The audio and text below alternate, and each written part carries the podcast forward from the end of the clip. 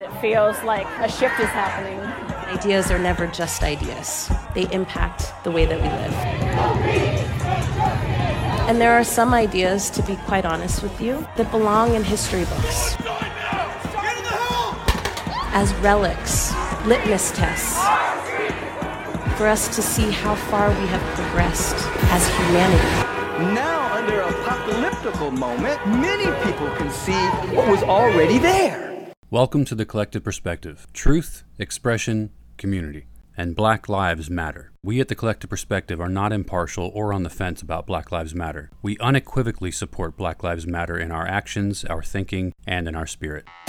Your Experience with Race and Privilege with Isaac J. Connor, an actor, director, and producer based in the New York City area, Joshua Boylan, a poet and chef in the San Francisco Bay Area, Celine Yohamis, a drummer, percussionist, and educator in Calgary, Alberta, Canada, Kiana Martin, an entrepreneur, soccer visionary, and producer in the New York City area, Mia Medeiros, a painter, photographer, and graphic designer in the San Francisco Bay Area, Tori Lee, an actor, author, dancer, and educator in the San Francisco Bay Area, Nazila Jameson, a poet, vocalist, and comedian in the San Francisco Bay Area, Hassan Wood, a stunt performer and actor in New Jersey, and Remy Schaefer, an author, playwright, and producer in Pennsylvania. I wasn't raised with any kind of racism in my life.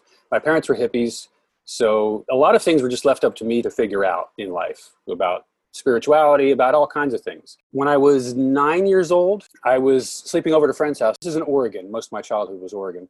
So we're driving to his house, and some point in the drive, he goes, "Run, N-word, N-word, run, N-word, N-word."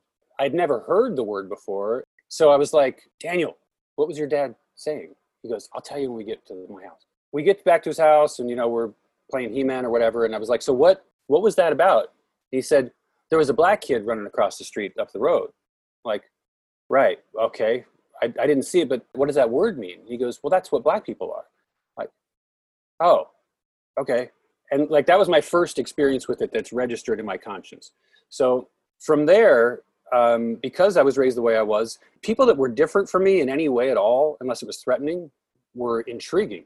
And I didn't find out until later when I was in San Diego. I was probably late 20s, going out with a girl named Lupe. I was talking to my mom on the phone and just, talking about what's going on. I said, "Oh, this girl I'm seeing, Lupe." And she goes, "Uh-oh." It's like, "What's uh-oh?" I said, "Is she Mexican?"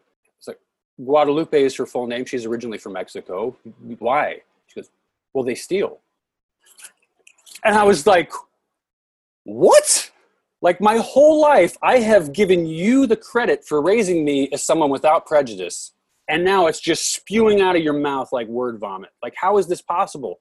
She goes, "They steal." And I'm like, "Mom, you remember when I was 17 and you had to pick me up from the police station because I got arrested for stealing? Are we Mexican? And you never told me." She's like, "Well, okay, I see your point." And so that was those were my first experiences with just blatant racism. In my mid-20s, I became a political activist. This is when I started to actually recognize I haven't had to deal with some of this stuff that a lot of people are dealing with. And I haven't had to dig myself out from all this racist BS because thankfully, my parents saved me from their own delusions. I mean, kind of crazy. Going closer to recent times, when I moved to Pennsylvania, I heard the N-word all the time from people that I thought I was befriending. Like, "Oh, I made friends, blah, blah, blah. People of a certain color." "No, what color are you talking about?" "Well, and I'm going to go home. Bye. Last time I ever see them." Mia, you shared a blog post recently about your experience with racism. It was really colorful and not a cookie cutter version of what somebody would be blogging about right now in your position. Do you care to share any of that? Well, it was a long post. I usually don't write that long for public. I think a lot of people don't want to digest that much, but I couldn't stop. And I tried to share a little bit of everything that I've seen. And I keep thinking of things that I left out, but I wanted to share my viewpoint from being white privileged to being part of the racism, seeing it firsthand, going with my buddy in college in his Corvette who had cornrows and was picking up a blunt at 7-Eleven. And that's what we did. And we loved each other and we were best of buds.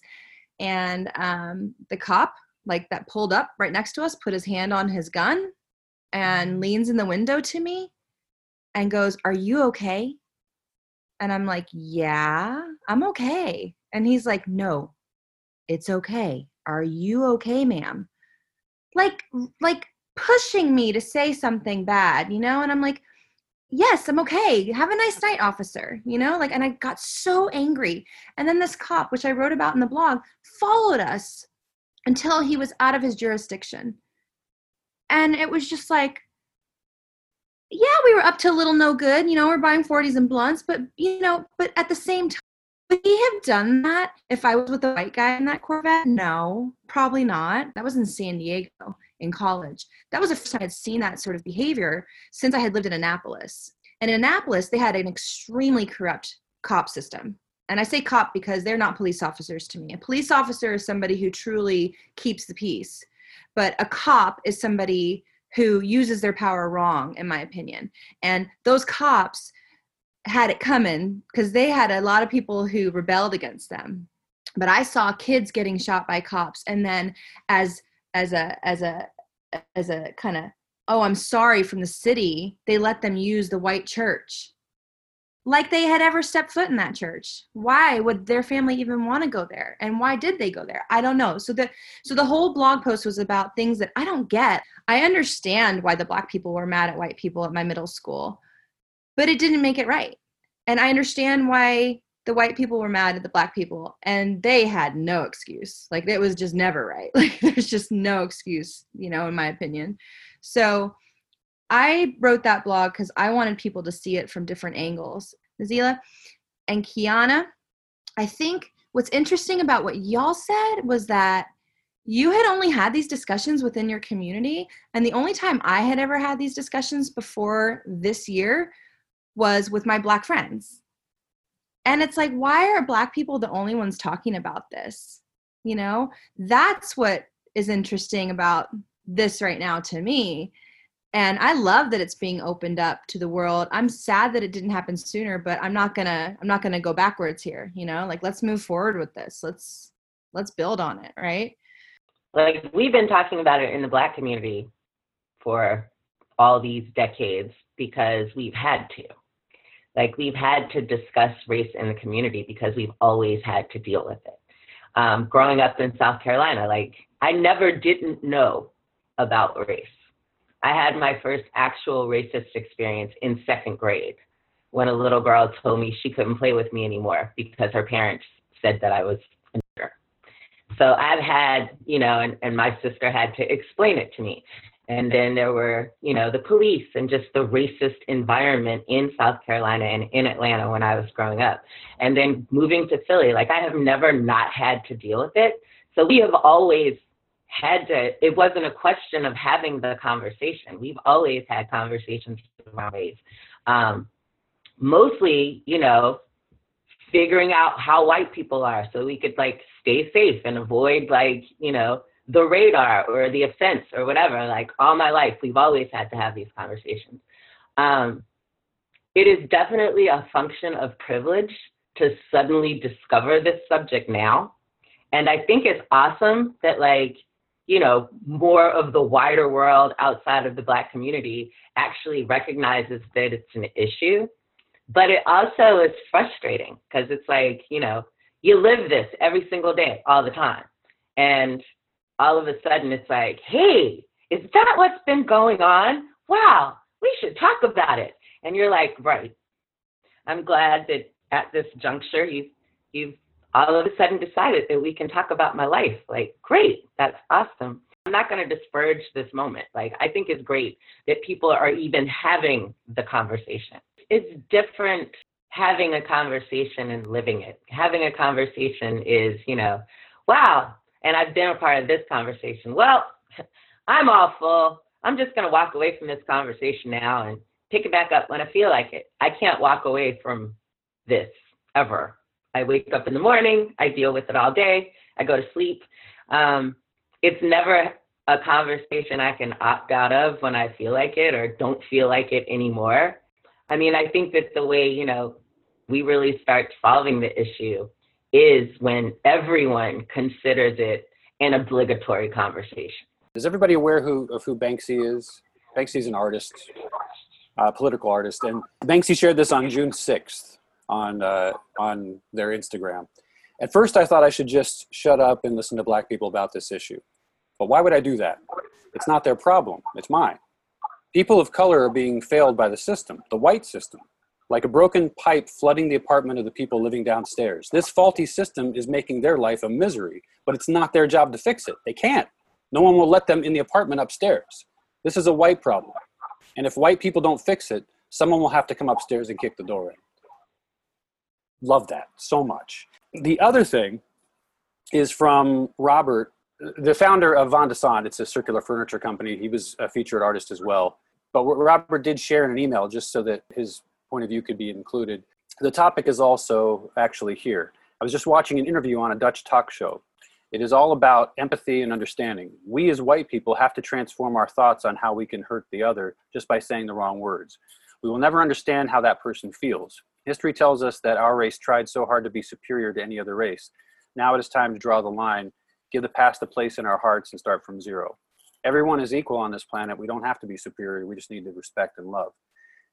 Someone else from Holland that I spoke to recently, and I can't remember who it was actually, was saying that the privilege it really needs to be talked about in the Netherlands as well, because over there, there's so few people of color that everybody kind of pats themselves on the back for not being racist. Like, nope, not a problem here. We're all advanced. And that's part of the privilege.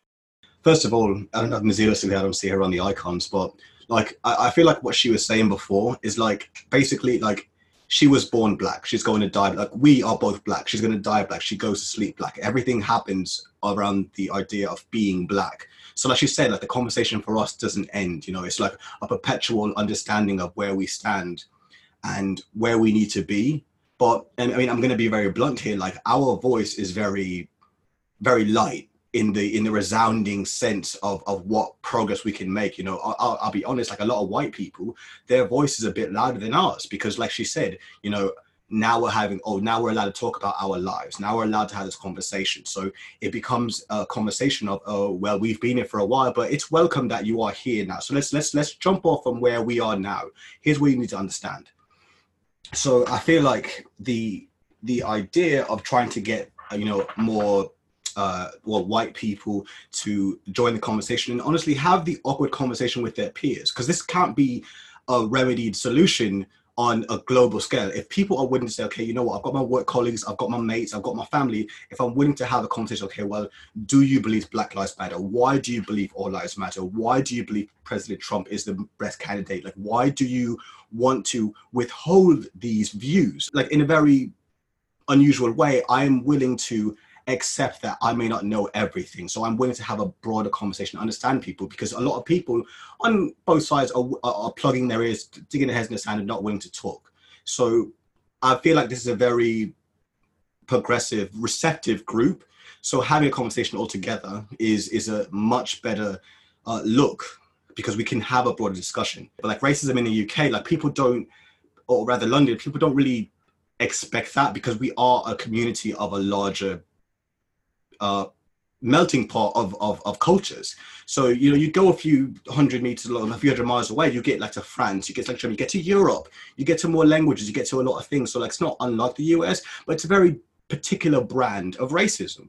And I feel like Mia understands that, but it's just that it's something that we have to pass through and dissect, because it can't be just one person saying, all right, well, here's a view you need to understand.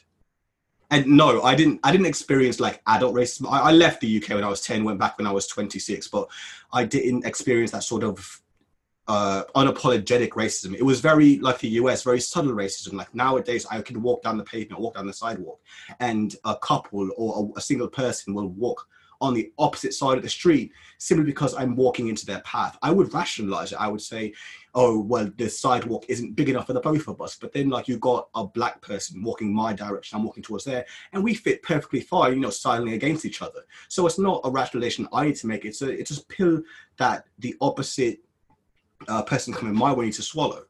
So it's a very complicated racist discussion. And again, I apologize for ranting, but you understand where I'm coming from. I really liked what you were saying about approaching the conversation with an attempt of understanding. And as difficult as this is to rationalize, I've been attempting to have these conversations with people from a position of empathy so that they're more receptive to listening to what might be an opposing viewpoint. And it's difficult because my gut reaction is I want to scream in their face and ask them how they can be so blindly ignorant, but nobody's going to be receptive to that. So my own personal experience just recently, specifically with folks, including my own mother, has been to ask why do you feel the way that you feel, and really dig into where they're coming from so that we can open up the other end of that conversation. So again, I just really liked what you said about trying to approach the conversation with understanding.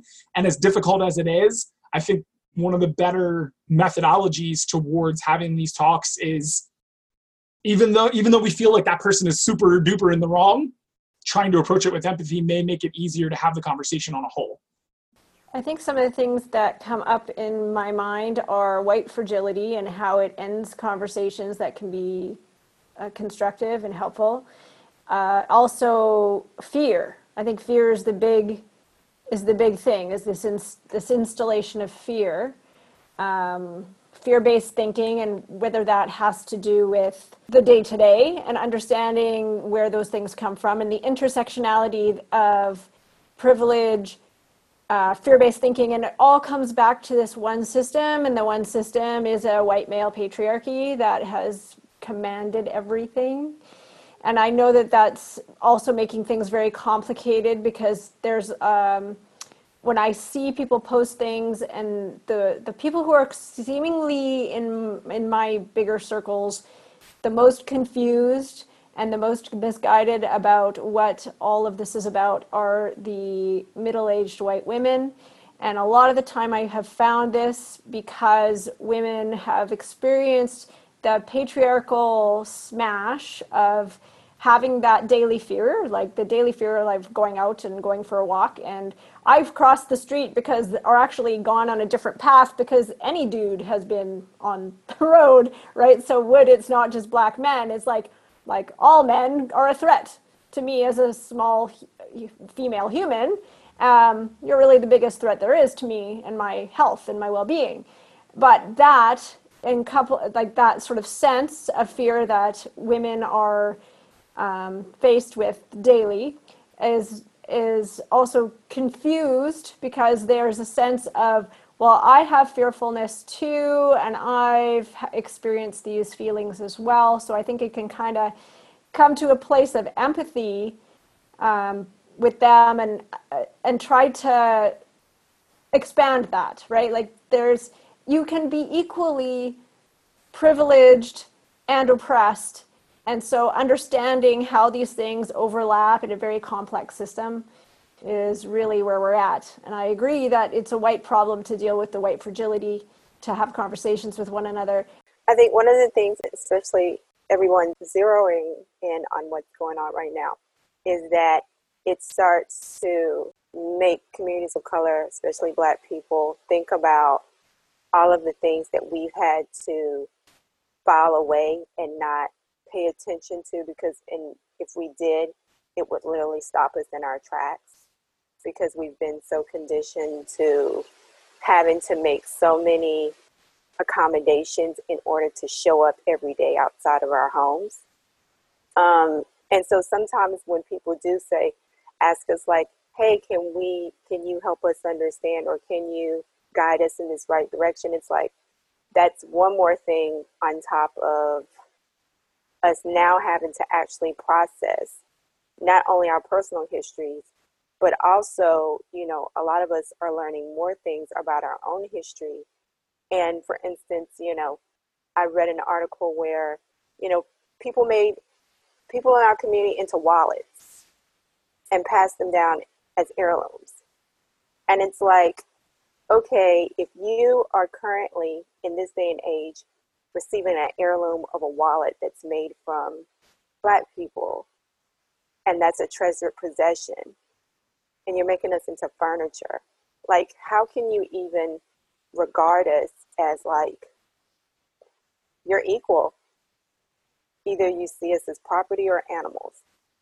And it's very concerning because I don't think all people are like that, you know, in the majority, but it's very concerning that there are people who continue to do this, who even thought to do it back then, but it's like these type of things are still going on now. And the byproduct of it is that, yeah, maybe people aren't making people into wallets. Maybe people are doing other things, or maybe cops now are killing, you know, innocent Black. It's just like, yeah, there's a watered down effect, but there's still like that effect. And then that heaviness on top of your day-to-day living. I mean, I've done a lot of reflection, you know, like you all have during this time. And it's like, you know, the first time I was called the N-word was when I was either 3 or 4 years old. I went to, was the first African-American child to go to a Christian school in my town. And I didn't even know what it meant. I had to come out, I came home and I asked my grandfather Sunday before church. And I was like, yeah, this girl called me this. What does it mean? And he was like, you need to go back to the school and tell them what she said. And it was just one of those things, like, I'll never forget it because it was just such a, like, marker in my life. Or when the KKK would have rallies in our town. Or when the churches were being burned. Or, you know, sometimes they would see my mom and not know that she had kids that looked like me.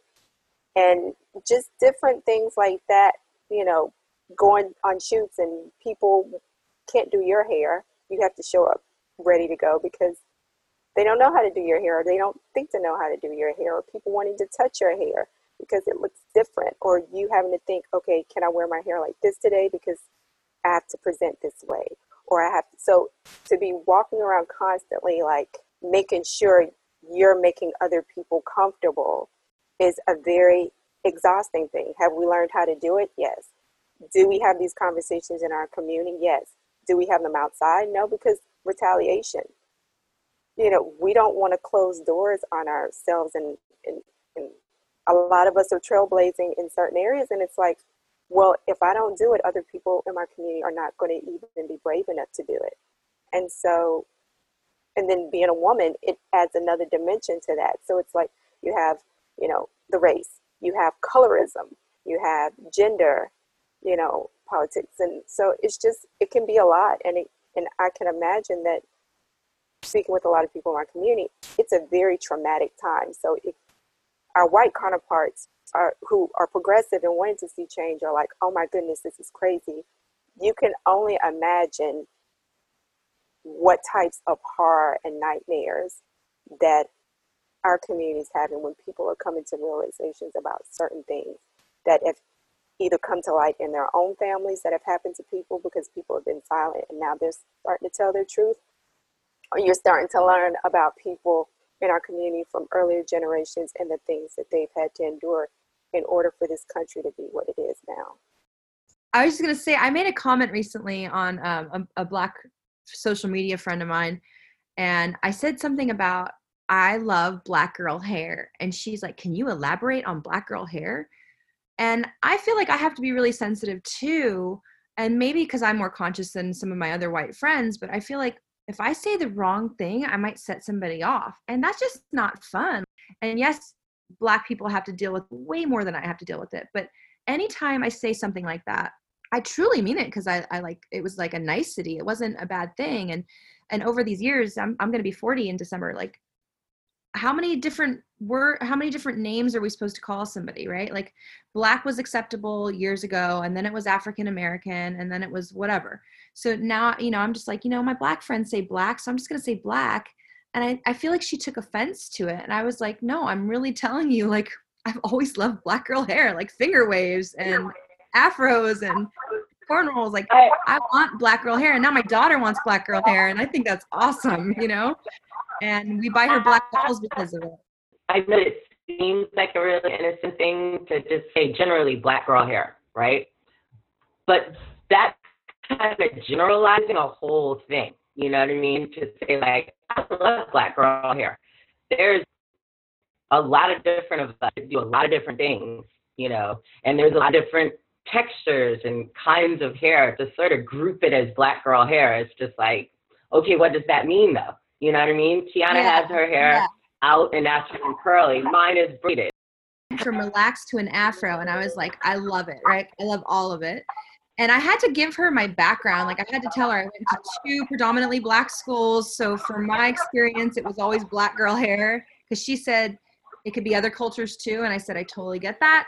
But for me, I always envied the black girls, you know? So that was my experience. But it's just, again, it's about walking on eggshells and how that's not really the way anybody should have to live. I get what you're saying about feeling like, you know, you can't necessarily say what you want to say. But that's what we do with everyone. You know what I mean? Like, that's just a sensitivity. Yeah. I kind of feel like a lot of people feel like you do, where it's just like, oh my God, what do I do? What do I say? Everything I do is wrong. So we do that though. So then we just do it. You know what I mean?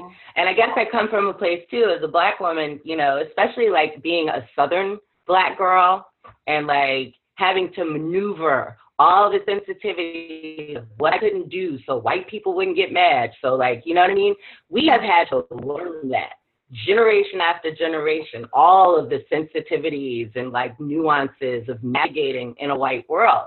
And so it just kind of feels dismissive sometimes, where it's just like, okay, just do these things so that you respect us. And it's like, oh my God, that's so much to do. Like there's so many things.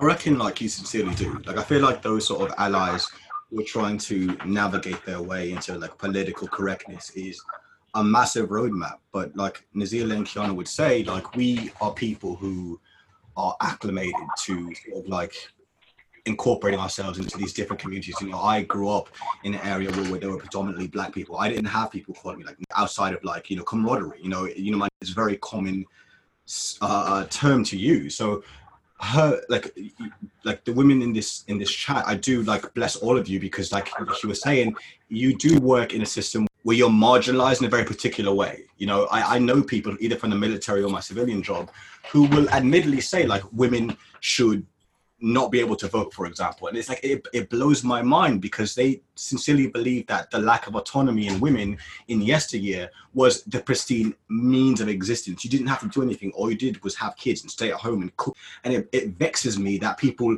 reduce an entire gender of people to a role as a birth giver or as a mother. So I do sympathize with the role of women, whether it's black, white, or Asian, what may have you, as subservient. You know, your traditional role in the patriarchy is subservient. You're either there to serve a purpose, or you're there to just, you know, continue on the legacy. And that is incredibly insulting.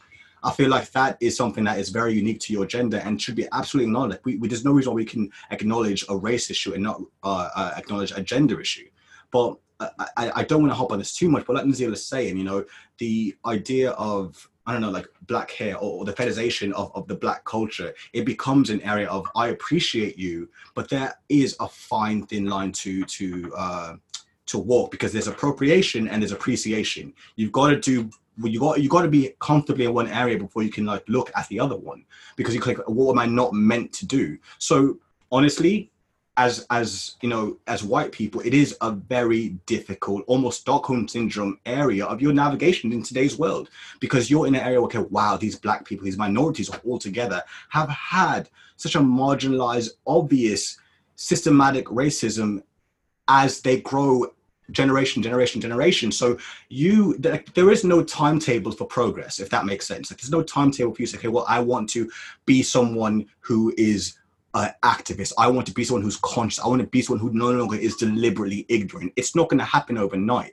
You know, it's not going to happen in a comfortable area. You have to explore those areas of uncomfortable spaces to see, okay, well, now I know where I need to go from here. Today, BlueLeaks, like it happened today, like there was a hacker, whether it's anonymous or not, there is a document of almost 300, maybe 400 gigabytes of information about the police and how they are handling the protests. Like the FBI is admitting in emails, in Gmail accounts. Again, you can Twitter this, you Google hashtag BlueLeaks. It's on there like as of today.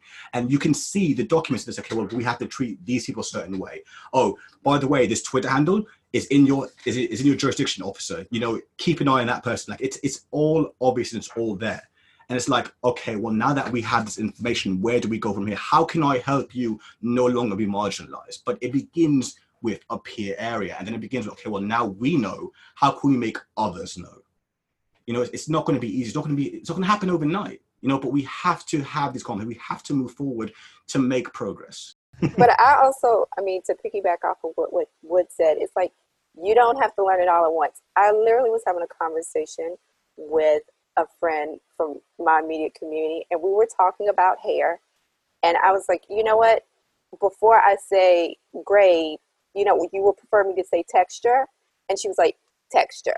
So even within our own community, we're trying to make sure that we're being respectful of others and the nuances, because everybody's had different experiences. Some girls are okay with black girl hair. Some people do not want it to be referred to that way. It's just a matter of, you know what, I want to make sure I get this correct. Should I say X, Y, Z? Oh, no, this is what you said. Oh, I don't mind. I mean, it's the same as when guys talk to me on the field. It's like, can I call you a chick? I don't have a problem with it. I know some other female players might. It's just getting to know that person and taking that information away and saying, okay, I think I can use this going forward. Is this going to work for you? And it's just a give and take like that. I mean, even in our community, we're continuously learning about one another. And so I think outside the community, we just want those interactions to be the same, because as Wood has said, and Nazila, I don't want to mispronounce your name. Is that how you say it, Nazila? Is that we've had to figure out how to navigate out of safety and courtesy and respect for the majority culture. So that's all I think minority cultures are wanting in return. It's just that extra level of care. And it's going to be difficult. Like, it's going to be hard. It's not going to be comfortable. It's going to be actually really uncomfortable a lot of the time.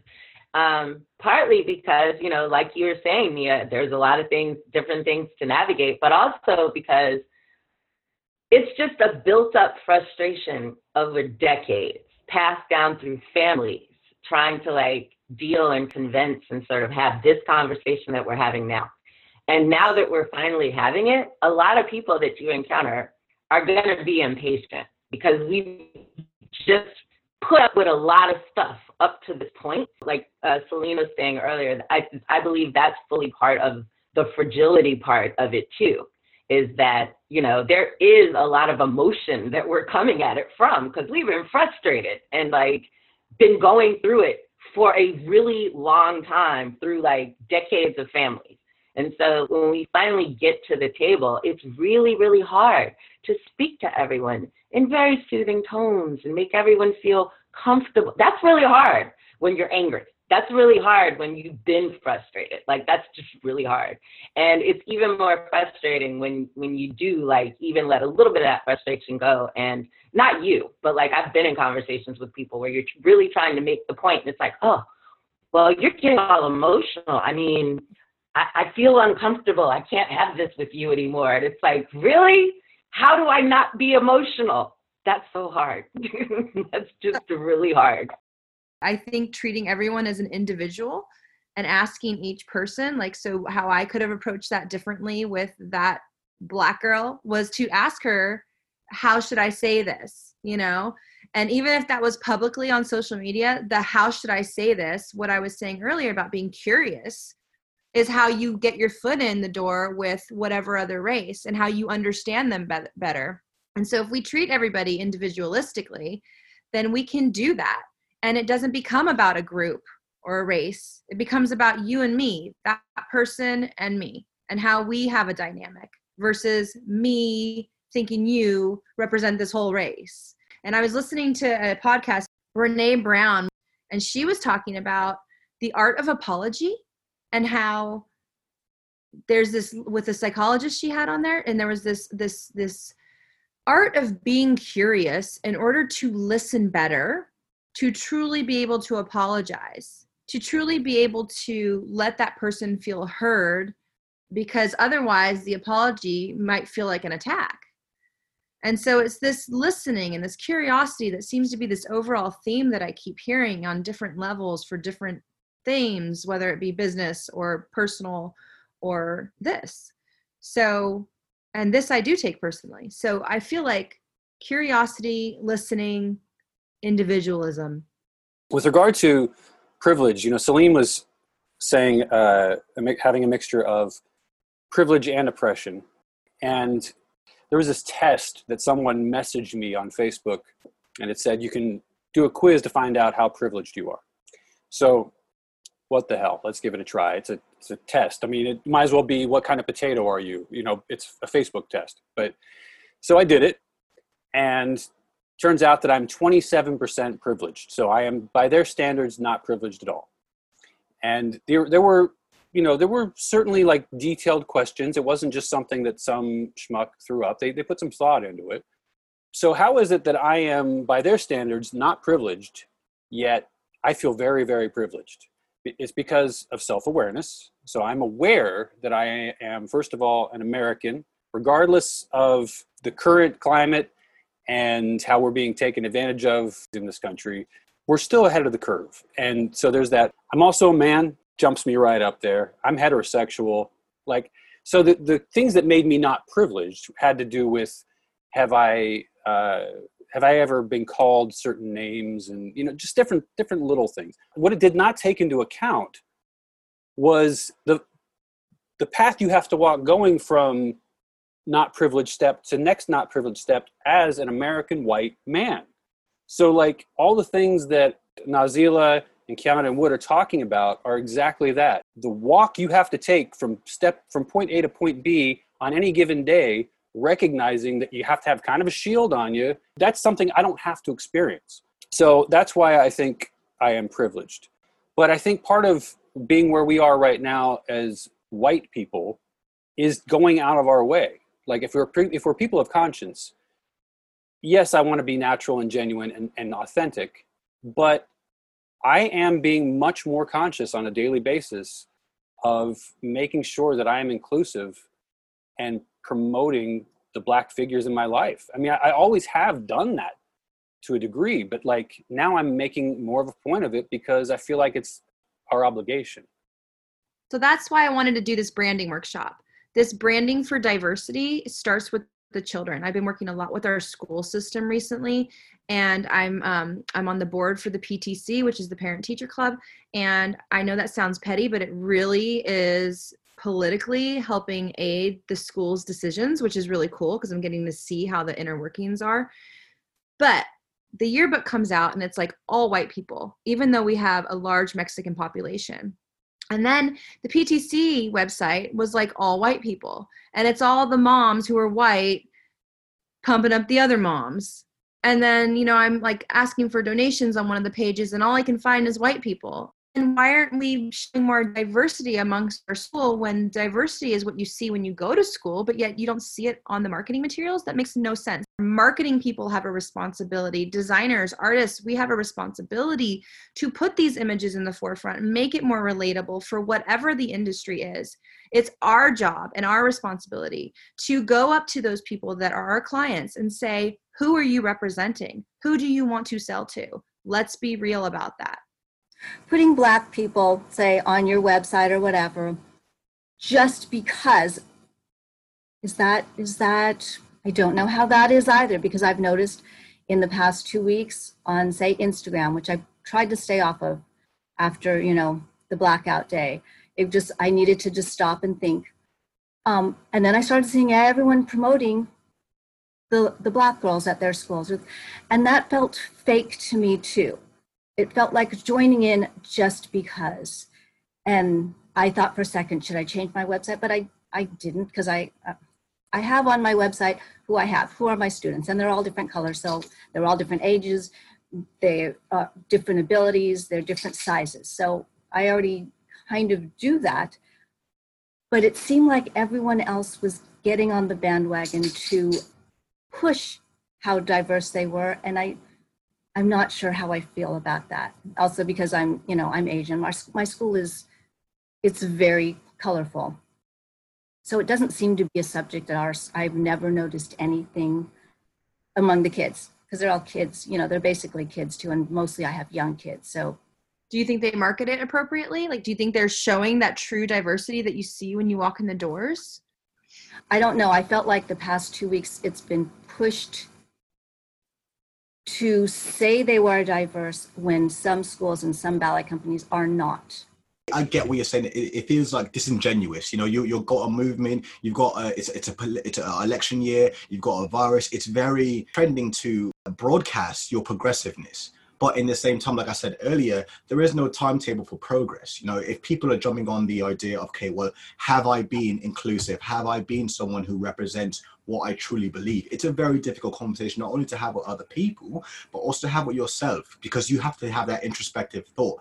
Have I been someone who is an ally? Have I had the awkward conversation with people? So it is a very difficult road to navigate, but I do admire your nobility, Tori, because you're like, all right, well, I don't feel like I have misrepresented who I've been. So there is no extra gesture I need to do to exemplify the people who are in my class or who are in my community. So that is big. But same thing with Mia, it's like, okay, well, have I been responsible? Have I been someone who's actively made a presence of every marginalized community? And it's difficult because you have people who say, oh, you know, you got your blokes who've come back from Italy and come back to London, or can they work because they're not from the area? You know, you've got Boris Johnson saying, oh, you know, the coronavirus isn't as bad as it used to be. You know, Italians come back. And this is a man who progressively pushed for Brexit. So you've got a very contradictory standpoint, and someone who's begging people to say, okay, well, I need Britain first. I need these people to understand that we look after our own. But when it comes to menial labor, when it comes to wage slave jobs, when it comes to things that people do not want to do, who English people, who even Americans who don't want to do, it comes down to immigrants. It comes down to your Italians, your Mexicans, your people who want to do jobs, because it creates a foundation of betterment in their idea of what it means to be either an American or an Englishman.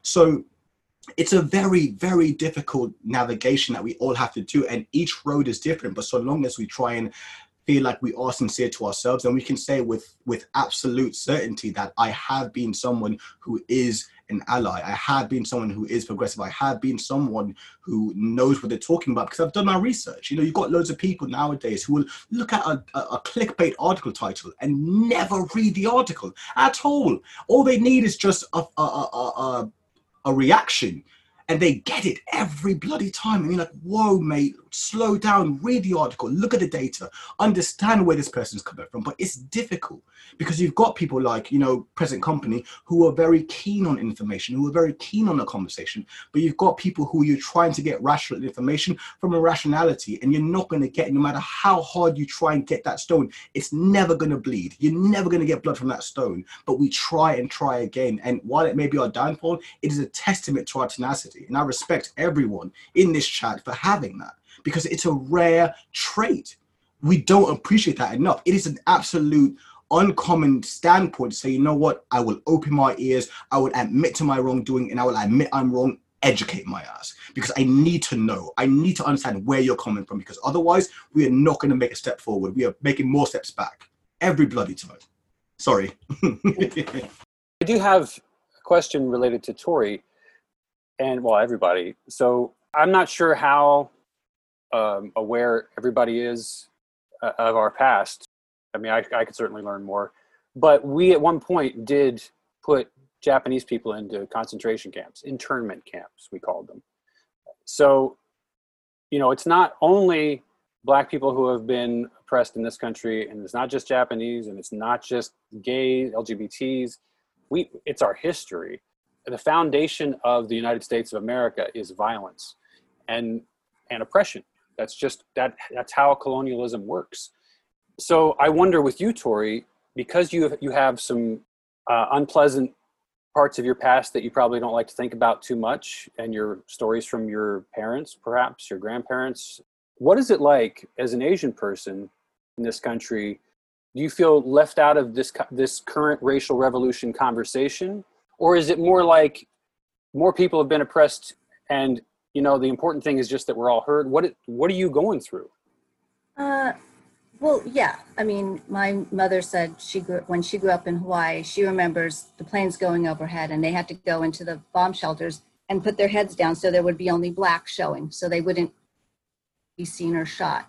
My grandmother died outside an internment camp in Singapore, waiting for my grandfather to come out. My father was shipped off to India because of the war in his country, because the Japanese were in his country. My father's Chinese, my mother's Japanese. So even for them to be married was not great because the Japanese were the enemy to my father's side. So they didn't really acknowledge my mom for most of the marriage. So yeah, I'm gonna have my own history, but listening to Kiana and, you know, and Nazila, it's not probably something I don't feel like I live with it every day. Definitely this conversation that's been going on the past couple of weeks has made me remember being called names in high school, you know, and growing up, lots of names, lots of teasing. And then how men think of Asian women as you grow older. My husband's white. So when we would go into, you know, an Asian restaurant, I would get, this happened to us so many times, I would get maybe a menu in, I would get it in English. They would get a menu in Chinese. So they just didn't like any of us. I would get a fork. Everyone would get, you know, they wouldn't acknowledge that I could use the chopsticks. I would get the cups and the plates that were either dirty or cracked. And it would be every, you know, until I would start to notice, and then we'd either, you know, make a stink or something. But those things happen to me. I've been followed around in stores, all that stuff. And then I feel like I had put a lot of that away though. Since moving back to California, because where I live is also, because I think in California you get to live in your house. You're not in New York, you're on the streets every day, and you encounter that. You encounter so many people and so many interactions all the time. So I've lived my little insular life here a little bit, and it's brought up a lot now. So I don't feel like, no, I haven't lived the experience that my Black families have lived. They've talked to me about that. You know, some of them have written to me and told me what they are doing and how they feel, and they're happy that our school has never made a, you know, why would any school make an issue? You know, that doesn't even seem like something you should be thanked for. But they've shared with me their experiences, and I think I can sort of relate, but not fully. You know, I grew up in a privileged area. My parents were in the medical field. So I grew up in a white area. Kind of, I wasn't white because I did get called names, but I knew I had that privilege of being able to do what I wanted to do. When I wanted to dance, I did think about, there weren't that many Asians, there are now, but I thought, you know, am I gonna look different in a line of swans? Kinda. But my skin color is going to be okay there, right? So I think about now for my little girls of color, who do they, you know, they look up to Misty Copeland, who's everything to them, that maybe they can do it. And I want all my kids to have that dream. So, and it feels hard to know that maybe they don't, or right now they don't. What they have is to, you know, like one family told me, she's had the talk with her son a couple of times already. I wouldn't have to do that with my child. And so that's something that is, as you say, generations built into you. It's just, it's an anger that's got to be, not that you're angry all the time, but it's in there, that you have to live your life a little differently than other people do. And I'm sort of mid-ground there. But I don't feel I can't speak to your experience at all. And I'm really honored to be here and hear you say these things that we all need to be hearing, and we all need to be talking about this. So, you know, I thank you for your sharing that, how it feels. It doesn't feel like, oh, I might have to talk to this person or that person. You're just always in your experience. I mean, we all are, but I think it's different if you can put on your hat, I can get in my car and drive and just do my thing and come back and not have to think if I'm Asian or not, or, you know, whatever. You know, although obviously. What's that last part? I said, obviously I am Asian. Are you Asian? Oh, I didn't know that. There's a friend of mine, an acting friend named Ajinkya Desai, and he's from India. He wrote this thing on Facebook recently, which is really applicable to what we're talking about. The reason why we South Asians have been accommodating racism is that we've made it a bigger priority, misplaced, of keeping white people comfortable. Those liberal white people who get to vote on immigration policies, diversity and inclusion policies, who get to decide whether they should fund immigrant South Asian artists for their status quo challenging points, who also have a say in whether we keep our jobs or not, whether we get to stay in their neighborhoods or not. Most of the time, we fear losing support from the white allies, who are not overtly racist, but still willfully ignorant enough to covet their privilege. What if they shifted their loyalties because we challenged their beliefs? Like the time I was at a white Thanksgiving and this young white woman emphasized how she had to give up her $40 hairspray at airport security, and I had the urge to tell her that, remarkably contrarily, my Muslim roommate's primary concern at the airport was not being framed as a terrorist, and I still didn't act on the urge to tell her. And when we conveniently decide not to speak up for fellow South Asians, we also decided not to speak up for Black people either, given that Black people have it worse. No, instead, we engaged in the conversation that did not aspire to equity, subtly trying to align ourselves with the liberal white people we were conversing with. I just think that's such a clear, concise, astute point that he's making there. And it relates to something Nazila said in her interview with us that she read from someone's book, and that is, white people don't think of themselves as a race. Basically, there's white, and everything else is a variation or a derivation from that. And that's inherently part of our privilege. Oh, I was going to chat to Tori and tell her I appreciate her acknowledging her, her privilege growing up in a very, not homogenous community, but in a very opening community. But like at the same time, she does have, you know, instances where she deals with racism. And I feel like that, acknowledging that is a part of understanding where everyone comes from, you know, like she said, she didn't understand. Like, and I see that on Twitter, I see it on Instagram. I don't understand, but I stand, you know, standing now is like, you know, I stand for like something I'm not necessarily a demographic of, but I'm behind you 100%. And I appreciate those people who are like, who are making moves to try and make more progress. But a part of that is acknowledging, you know what, you know, that subtle bit of racism, you know, that, you know, being called a name, being, you know, lambasted for whatever, you know, minutia of thing that makes you different from anyone else. Like, we have to say, okay, well, that's not okay. You know, it may be awkward. It may make you feel like you're on, you know, oh, I've got mad or I've got offended because you've said something. Well, yeah, because what you said is offensive. People, like Mia was saying before, you know, reacting emotionally. You know, I find it hard to untangle emotion from an act.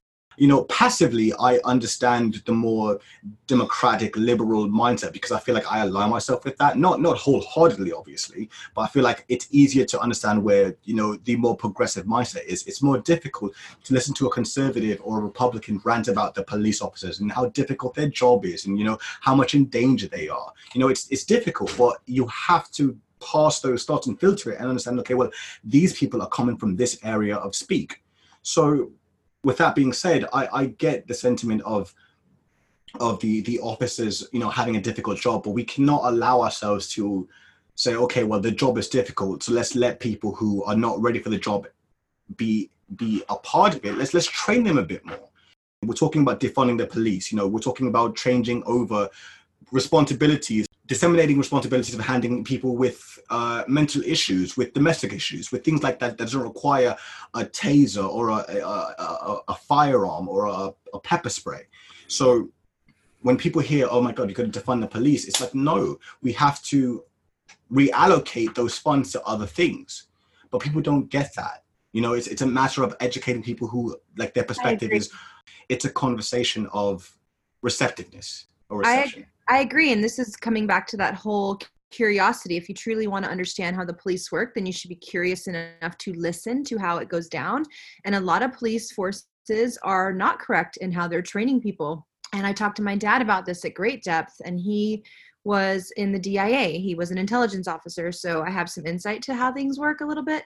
And I think The problem is, I agree with Wood, it's how they're spending their funding, and it's from the get-go how they're training them. And are these police officers mentally prepared to handle a crisis situation?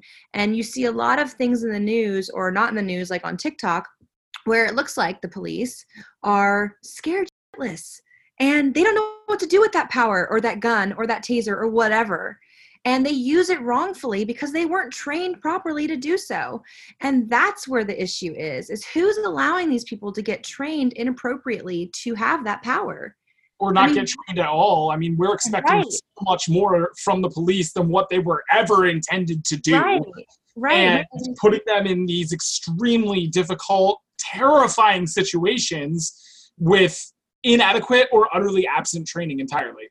Yeah, and there's been police companies like in Pacific Grove, because it's like an almost all-white community where they thought no crime happens. And it truly is like one of America's last hometowns is what they call it. Well, I lived in PG and I had my house broken into where a white guy on meth came in and fed my two children. And I was there. And I had the most scary night of my life because of it. And so just because it's an all-white town doesn't mean those police shouldn't be trained properly, and doesn't mean you should close down the police department, because there's still issues with meth there, because these whiteys are a lot of trust fund kids who have money to spend on drugs. The training is where the problem is. And the lack of resources for mental preparation, not guns and tasers, but mental preparation for these people, that's the problem. So I think somebody's going to have to get it right. And hopefully, and like, how do you do that? How do you put your hope in hands of somebody who's been messing up? And I'm saying somebody being the entire kind of community, right? So I don't know if we should defund it. I mean, what do you guys think? Do you think defunding is the answer? I think it comes from both directions. I agree with both you and Remy. There is enough training. And I read an article, I think it was yesterday, where like, basically they spend about 18 weeks in the academy and like 12 hours of actual training, and then they were like, and go! And I'm like, okay, that's not enough. But that combined with, you know, a police union, as we've discovered, which is a powerful, powerful source. And so no matter what the actual police training is at the department, we have unions who are like, you know, it's a jungle out there. It's a war we're fighting. Now we're in a battle. So they put them in a certain mindset. And then add to that, them historically being protected with their heinous acts by a justice system who does not give them any consequences. So you have a badly trained officer with a police union basically telling him, besides that training, that this is a war and those are your enemies. So then they commit heinous crimes against these enemies, and we have a judicial system that's just like, yeah, we're not going to punish them though, because you know, they're this protected class, and they get to do what they want with the gun, with a deadly weapon. And, you know, whenever there's been a police killing, I've always, it's really frustrating, but like from the other side and from the like Blue Lives Matter people, you get, well, you know, they had a bad day. Everyone has a bad day. And I'm like, right. But if the dude at McDonald's has a bad day, I might not get cheese on my quarter pounder. You know what I'm saying? That's not killing me, though. If a policeman has a bad day, I could die or be seriously injured.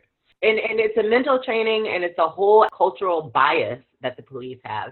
And I'm really tired of people saying, you know, oh, well, what about the black policemen? They have the same racist training. It's not like everybody isn't trained that black people are like criminals and enemies. Anybody who's a cop, no matter what their race is actually trained that when you go out there, the criminals are black. So then they all have the same bias training. There was a whole video on officers of color. These were NYPD officers. They were told, you need to look for mainly black people, then go for Hispanics, stick to these neighborhoods because that's where they are. And not only that, but like if an officer gets shot, we name an entire frickin' road after them. But if they kill 1,000 black innocent people, anybody name them? They tell you this to your face. Black and Hispanics between 14 to 21. They must get stopped. At the end of the month, these officers, whoever don't have that arrest or those few summonses, they're pressured to find something. You might not see nothing. You're supposed to be visible. You might not see anything, but you go hunting, like bounty hunting for an arrest, locking up some old guy, some homeless guy, finding somebody who's riding a bicycle on the sidewalk, who's spitting, and you bring him in. The problem is when you go hunting, when you put any type of numbers on a police officer to perform, we are going to go to the most vulnerable. The most vulnerable. Of course, we're going to go to LGBT community. We're going to go to the black community. We're going to go to those people that have no vote, that have no power. If we start doing what we're doing in Midtown Manhattan, a phone call to the mayor's office is going to be made. That's going to be the end of it. We're the predators, they're the prey. The worst thing you can have is a police officer that needs an arrest for the month. So you're all minorities. How does that make you feel? It's horrible. This is something coming from the top that trickles its way down.